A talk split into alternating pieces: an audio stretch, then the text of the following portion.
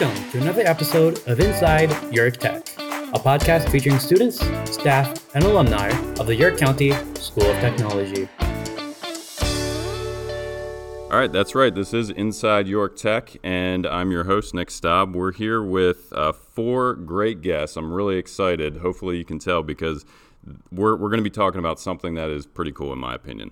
So obviously most people who are familiar with York Tech, they think career programs, technical programs. We're teaching students those skills they need to be successful in the workforce. But one thing I think that sometimes gets forgotten are those related skills such as personal finance and how can you be successful in saving your money and achieving long-term goals along with that career that you've learned here. So our four guests all have experience with personal finance. We have two instructors, we have one current student, and we also have a recent graduate. So I'm excited to get into it. We're actually going to start with Mrs. Tanya Moreira. She is a teacher here at York Tech who teaches Personal Finance 1 and Small Business Ownership. Do I have that correct? That's correct. All right, and Mrs. Moreira, I'd be interested to hear a little bit about your path to get here to York Tech and how long you've been with us. I've been with York Tech approximately 4 years. Prior to this, I was in industry, so I worked in pharmaceutical sales management for about 20 plus years. I've owned several businesses, and I have taught adults how to effectively manage their money over the years. That's great. I appreciate you being with us. And kind of in that same vein, we have another instructor, Mr. Travis Gaidos. Mr. Gaidos, if you could tell us a little bit about your path to get here to York Tech and how long you've been with us. Yes, so I started about 18 years ago. I started with a coaching job and ended up getting hired as a math teacher. So I was a certified math teacher for a number of years, and the ability to communicate math skills wasn't really my passion. So I was thinking, what else can I do with these skills? And I went out into kind of the real world a little bit and said, what skill can I have besides just teaching math? And that was personal finance. And a position happened to open up, and I got certified in personal finance. Well, actually it's business, and personal finance was the course. And I was able to transfer over from the math department into the business department. Well, and I've had the pleasure of being in your classroom a couple of times. And I can tell that passion really shines through. So we're excited to have you here as well. And we also have a current student who's taking personal finance 2. Personal finance 1. Got it. Okay. And that's Asher Hortman. Asher, can you tell us what grade you're in and the program that you're currently studying? So hi, I'm Asher Hortman. I'm currently in 11th grade, and I'm at Tech for engineering and advanced manufacturing. Yeah, so basically you're smart on two fronts. Smart for taking personal finance, and obviously you got the smarts for engineering and advanced manufacturing. Thanks for being with us. And I also want to introduce, we have a recent graduate, and correct me if I'm wrong, Yandel, but you were the president of the class of 2023, is that correct? That is correct. And can you tell us a little bit about your time here at York Tech? I know you were involved in some extracurriculars, and also if you could share some about your technical program that you studied. Yeah, so my time at York Tech was actually quite fascinating. I studied in informational technology, specifically hardware. I found hardware to be very, not tedious, but there were times where it could be challenging. But I also find it interesting for the most part. I had a great teacher, Mr. Padahovich. He was able to create a great atmosphere and a good, healthy learning atmosphere. Overall, the class was great, and I definitely would advise taking it if you definitely love hands-on things. So I want to kind of dive into personal finance. I want to start with some of those unique success stories that Mrs. Moreira and Mr. Gaidos have shared with me, because those are absolutely fascinating. I'll start with Mr. Gaidos. You kind of in like some sidebar conversations had shared that you have former students who are really doing amazing things with the skills they learned in personal finance. Yes. It goes from the small things like I just have some money to some big things like I've been able to pay cash for a car. I've been able to understand that there's money out there for scholarships for college and getting full rides, to I now have a budget and can now actually think about buying my own house and moving out. So that's amazing. Just in the short couple years, I've been in the personal finance, I think, about 7 years now. So if you think just a graduate in 7 years is thinking about purchasing a house or coming out of college without any debt, or these kids that are having cars paid for with cash, that's just an amazing story and testament to their discipline and kind of the information that they got from the class and were able to apply it in real life. And I think that's truthfully amazing. I mean, the fact that in only 7 years, if you were one of those first students that took the course, that you're now paying cash for stuff is remarkable to me. I know, Mrs. Moreira, you'd shared you have some other success stories. Can you give us a little info about that? Yeah, I really love hearing from students. And most of the time I hear that they're just excited that they took the course because they learned so much. They learned that they don't have to be in debt. They don't have to take a loan for a car. They could actually save up and buy a car. They don't have to have credit card debt. They don't have to have student loan debt.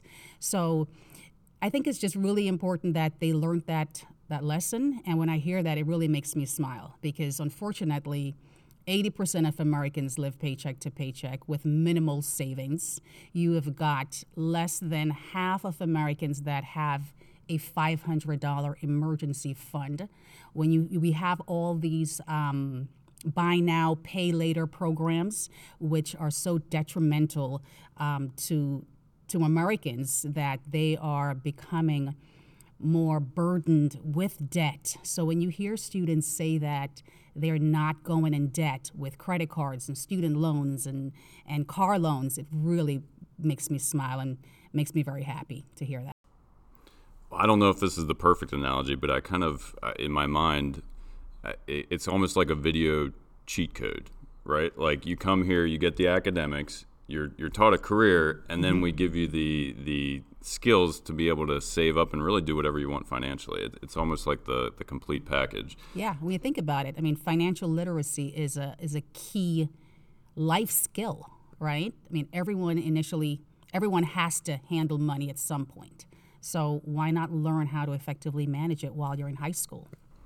And I kind of want to hear from Yandel. You've been through personal finance. You have now graduated, and now you kind of have some of that experience. You're in college at the moment. How does your experience sort of give you a leg up compared to some of your peers? So I know a lot of my peers, so I don't want to assume, but the way I see it is, I mean, I can go into cafeteria and I could have water, right? But I want orange juice. But then there's like that rich mindset in me that has been taught that's like, oh no, you have water, you don't need orange, like that's $3 that you could save and put into your savings, you know what I mean? So I say with that mindset is why I have a leg up. I know I speak to other peers and, you know, they save, they they work, they have a balanced lifestyle, and while they may not be paying car for cash, they have some sort of understanding of personal finance. Well, where it gives me a leg up is debt equals death is how I look at it.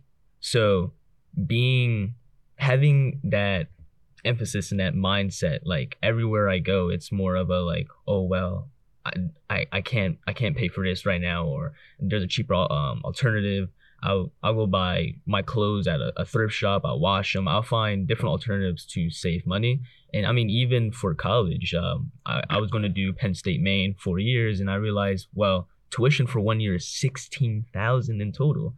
I went straight to Mrs. Moreira. That doesn't include room and board either. I went straight to Mrs. Moreira, Mr. Gaidos, and they both actually pushed me to do the 2+2, and even if I could do 4 years at Penn State York, they also pushed me to do that now. So now I'm a Penn State York student, freshman. College is free for my first 2 years, and that it just puts it warms my heart, because when I realized the tuition was $16,000, like the feeling of knowing that you're gonna have to take out loans is like a gross feeling. Like it runs in your body. Like you have to feel it to understand it. And I think being able to have that emphasis on debt and that mindset on saving and what you need and what you don't is what gave me that leg up compared to other people. Well, I kind of want to stay on that point a little bit, because I've heard that a lot of current college students, as soon as they graduate, they're met with $60,000, $70,000 or more in debt. Because you don't have that and you don't have to worry about that, does that allow you to stay in the moment and focus more on your studies? Definitely. I mean, like, definitely, because I hear other students what are like, well, yeah, this college only gave me $5,000 a year, and I want to go to school for pre-med. I'm like, well, I kind of feel for them, because even though I do have my 2 years of college pretty much for free, I still like understand how bad debt can affect you. So I say, well, like, I feel bad. I wish that, like, you know, education could be free, but being able to, you know, have college free for 2 years is a great feeling, and it actually allows me to save up more while working, and also just do my studies in like a peaceful manner. Yeah, I'm so proud of you, Yandel. The fact is, there are in the United States, the student loan debt is about $1.7 trillion. Think about that for a second. That's a lot of debt in student loans. So to get 2 years free at the university is phenomenal. Thank you. Yeah. I mean, without you two, I probably would be at Penn State Maine getting ready, like taking out several loans just to pay off that 1 year, or even the fall semester. Yeah, I'm going to follow up because I had a little bit a part of Yandel's experience at the end of his senior year. He came over and he said, Mr. Gaidos, I want to talk to you about my college. And he said, I have this 3-for-1, 1 year at Penn State York, and they're giving me a scholarship, and then 3 years at Penn State Maine campus. And we were talking about his situation, and everyone's situation is different. There's circumstances that are unique to everyone. And because he was willing to share and some of his circumstances with me, I said, I think Penn State has like a 2-for-2 program, or I think actually Yandel brought that up. And I said, well, all you have to do is really make a phone call to find out. And literally the next day he comes in and says, Mr. Gaidos, I made the phone call and this is what they're giving me. And so now he has 2 years paid schooling. And now in these 2 years, he can save up more money. So when he goes to main campus, he'll be able to pay for most, if not all of that. And now he's going to be walking out with a Penn State degree in 4 years and hopefully have no debt. It's pretty interesting, like, you know, not being in tune with exactly what you teach in personal finance. And initially, my thought process was balancing a checkbook. But it really goes way beyond that. It's more about having the savviness to look for those legal loopholes to save money, know who to ask a simple question that it ends up netting you an extra free year of college. I mean, that's pretty amazing. I wanna hear from Asher too. So Asher, you're currently going through this. You're kind of in the middle of learning some of these skills. Walk me through what a class looks like. What are some of the lessons you've been learning currently? So far we've been in the class for about a couple of months now, and we're going over the basics of budgeting currently. So a lot of the stuff that we're talking about is sort of having a plan for what you're doing. And that personal finance is not a passive skill, it's an active skill. So if you truly want to save money and to save for the future, you gotta take initiative and do that.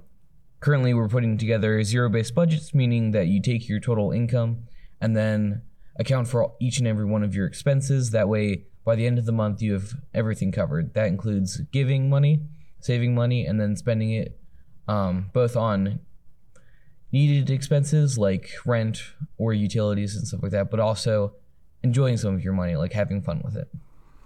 So, I mean, obviously, I can just tell by the way you're talking that you're probably a pretty good student in personal finance. You pay attention pretty closely. Have your gears been turning as you learn some of these skills in ways that have started to help you think about how you're going to apply them in the future? Of course. I mean, a lot of the stuff that is taught in there sort of seems like, oh, yeah, that would make sense. But it's until that you take a class and truly begin to learn about that, do you fully start to develop the skills. So like Yanda said, whenever you're in the cafeteria or whenever you're looking at buying something online, it's the difference between saying, oh, I could buy this now for much more expensive, or I could buy something close, maybe off-brand or something like that, and save a bunch of money. So, and obviously, it's clear that Yandel and Asher are superstars, right? They're academic superstars. They're probably, you know, way up there with GPA. But Mrs. Moreira, I'm curious to know, like, does it require some basic financial knowledge to take your course, or do you really start from scratch and build kids up the right way? Listen, it doesn't take a genius to learn these skills. So whether you know a lot about personal finance or not, you are welcome in the class. It really is a hands-on class. We've got so many different activities that we utilize so the students can really come prepared, knowing that they're going to be taught the skills, and there will be activities that they can do to be able to reinforce the financial concepts that we're teaching them. So don't feel intimidated. This is for the beginner. They can walk right into the class.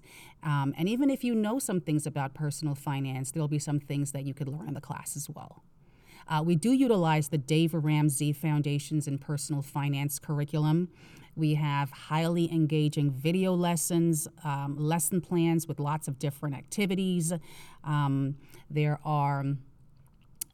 online textbook. We've got case studies and assessments on the curriculum. So there's lots of information to be learned. And you kind of mentioned something that I want to talk about, those engaging activities. I had the pleasure of visiting Mr. Gaidos's classroom when you were sort of just starting to talk about the stock market challenge that you do annually, I believe. Can you give us a little bit of insight into that? Because I think that's one of those cool activities that sort of illustrates how some of these skills are taught.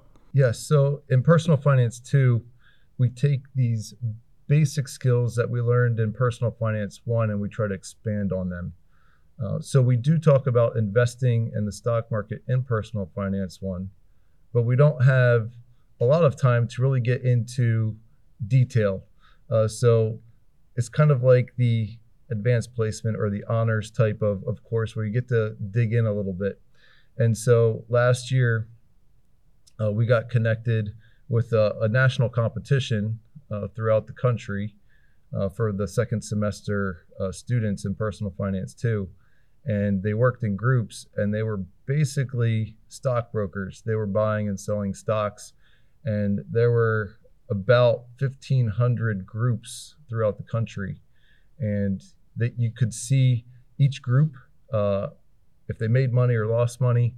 And it really got the students involved with, why do stocks go up and down? How to reduce your risk.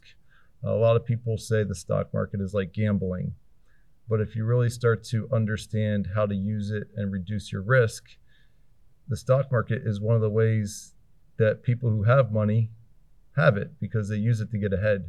They allow their money to work for them, and it basically becomes a second income if you know how to do it the right way and use some of the skills that we use.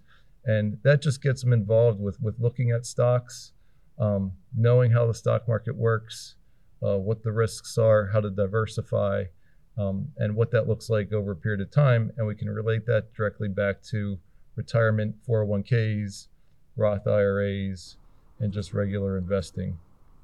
So it's definitely not just about managing your money correctly, but also giving you ways to grow your money, right? Yes. So it's making your money make money, because it's really hard to just save enough money.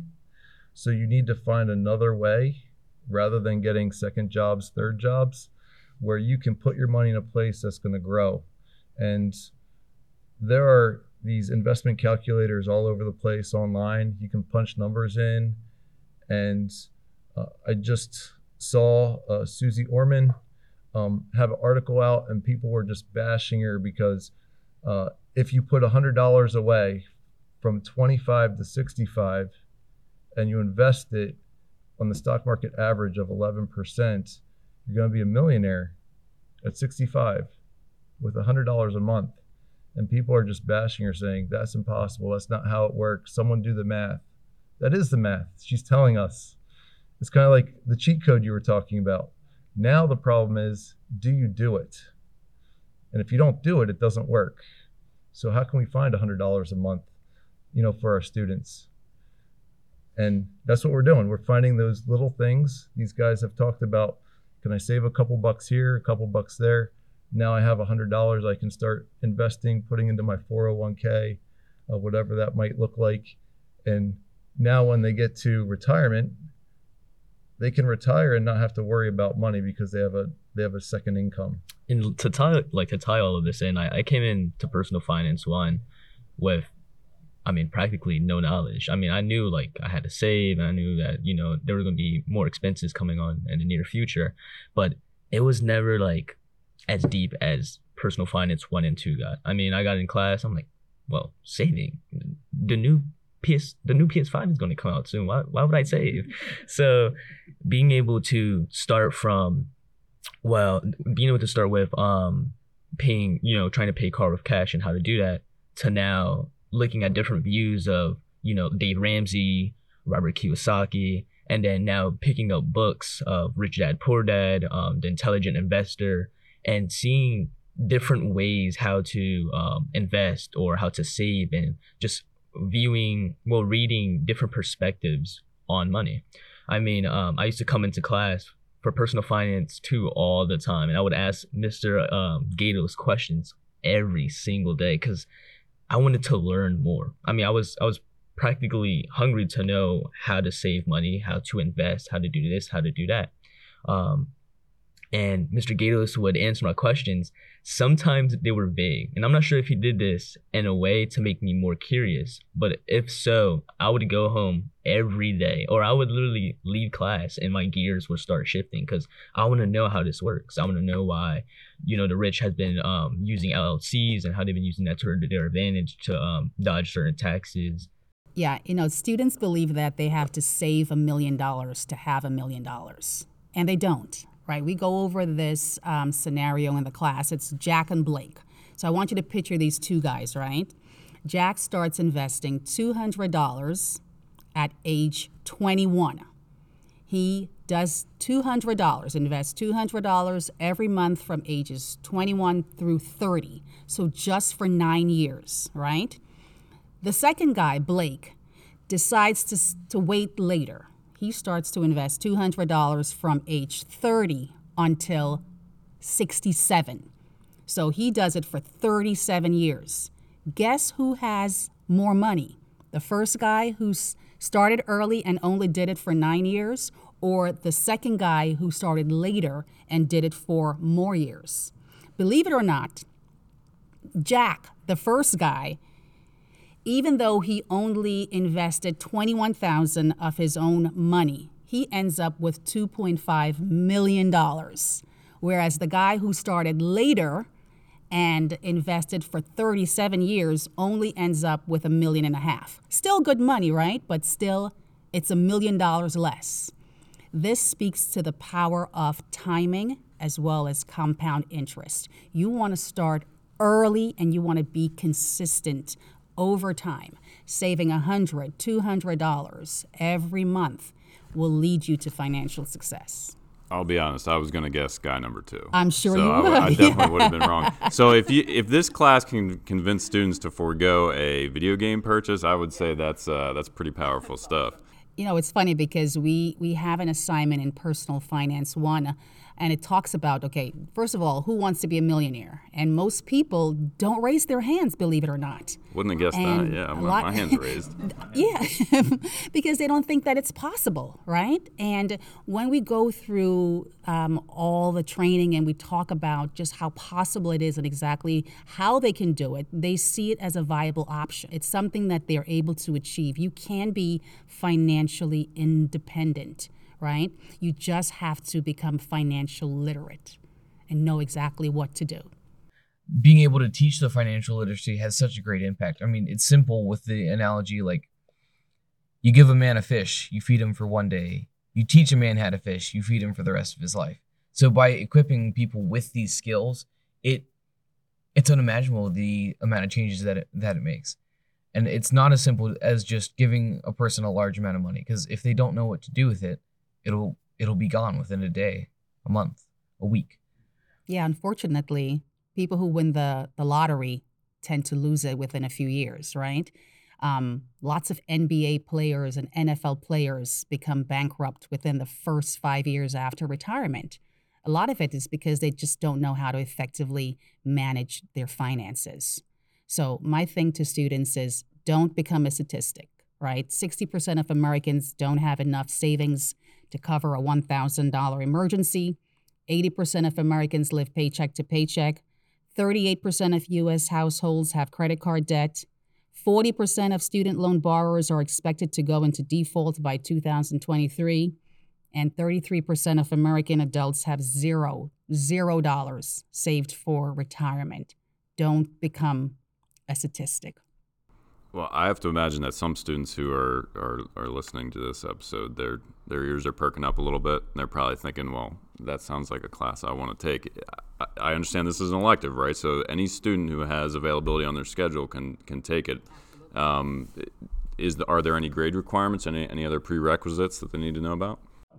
There are no prerequisites. In Personal Finance 1, there are several chapters. The first is Introduction to Personal Finance. Then we go into budgeting basics, saving money, credit and debt, college planning, financial services, investing, and retirement. And you get additional information in Personal Finance too. Well, I want to thank you all for being here today because, honestly, it's been an education for me, but also just sharing the word about the awesome stuff that happens here at York Tech, including personal finance, is just a passion of mine, and I appreciate you sharing that. And I also want to throw out a shout-out to our production assistant, Jordan Collins, who's assisting with audio and editing today. I appreciate that. We hope you'll join us for the next episode of Inside York Tech. In the near future, we have some other great guests and topics planned, so you definitely won't want to miss it. So thanks for joining us. Thank you for listening to this episode of Inside York Tech. Catch all future episodes by subscribing through your favorite podcast platform or by visiting ycst.info/podcast.